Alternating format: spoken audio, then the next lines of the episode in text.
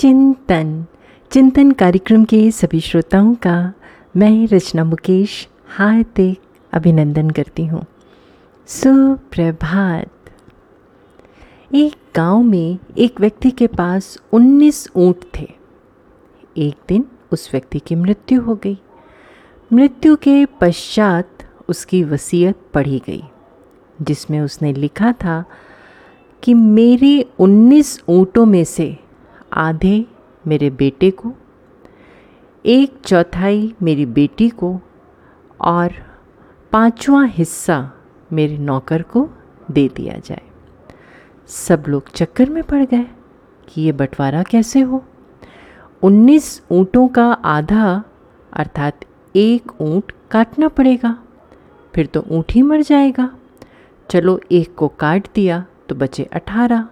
उनका एक चौथाई साढ़े चार। फिर सब बड़ी उलझन में थे। फिर पड़ोस के गाँव से एक बुद्धिमान व्यक्ति को बुलाया गया। वो बुद्धिमान व्यक्ति अपने ऊँट पर चढ़कर आया। उसने समस्या सुनी, थोड़ा दिमाग लगाया। फिर बोला, इन उन्नीस ऊँटों में मेरा भी ऊँट मिलाकर बांट दो। सबने सोचा एक तो मरने वाला पागल था, जो ऐसी वसीयत करके चला गया। और अब ये दूसरा पागल आ गया, जो बोलता है कि उनमें मेरा भी ऊँट मिलाकर बांट दो। फिर भी सबने सोचा, बात मान लेने में क्या हर्ज है? उन्नीस ऊँट में एक ऊँट मिलाया तो बीस हो गए। बीस का आधा, यानी दस ऊँट बेटे को दे दिए। बीस का चौथाई यानी पाँच, बेटी को दे दिया। बीस का पांचवा हिस्सा, यानी चार, नौकर को दे दिए। तो कुल हो गए दस, पाँच और चार, यानी उन्नीस ऊँट। बच गया एक ऊँट, जो बुद्धिमान व्यक्ति का था। वो उसे लेकर अपने गाँव लौट गया। इस तरह एक ऊँट मिलाने से बाकी उन्नीस ऊँटों का बंटवारा सुख, शांति, संतोष व आनंद से हो गया। दोस्तों, हम सबके जीवन में भी 19 ऊँट होते हैं। आपको पता है?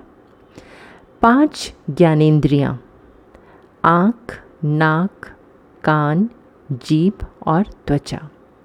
पाँच कर्मेंद्रियाँ, हाथ, पैर, जीभ मूत्र द्वार मल द्वार पाँच प्राण।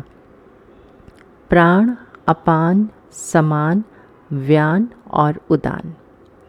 और चार अंतकरण, मन, बुद्धि, चित्त और अहंकार।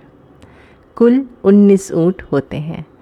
सारा जीवन मनुष्य इन्हीं उन्नीस ऊँटों के बंटवारे में उलझा रहता है।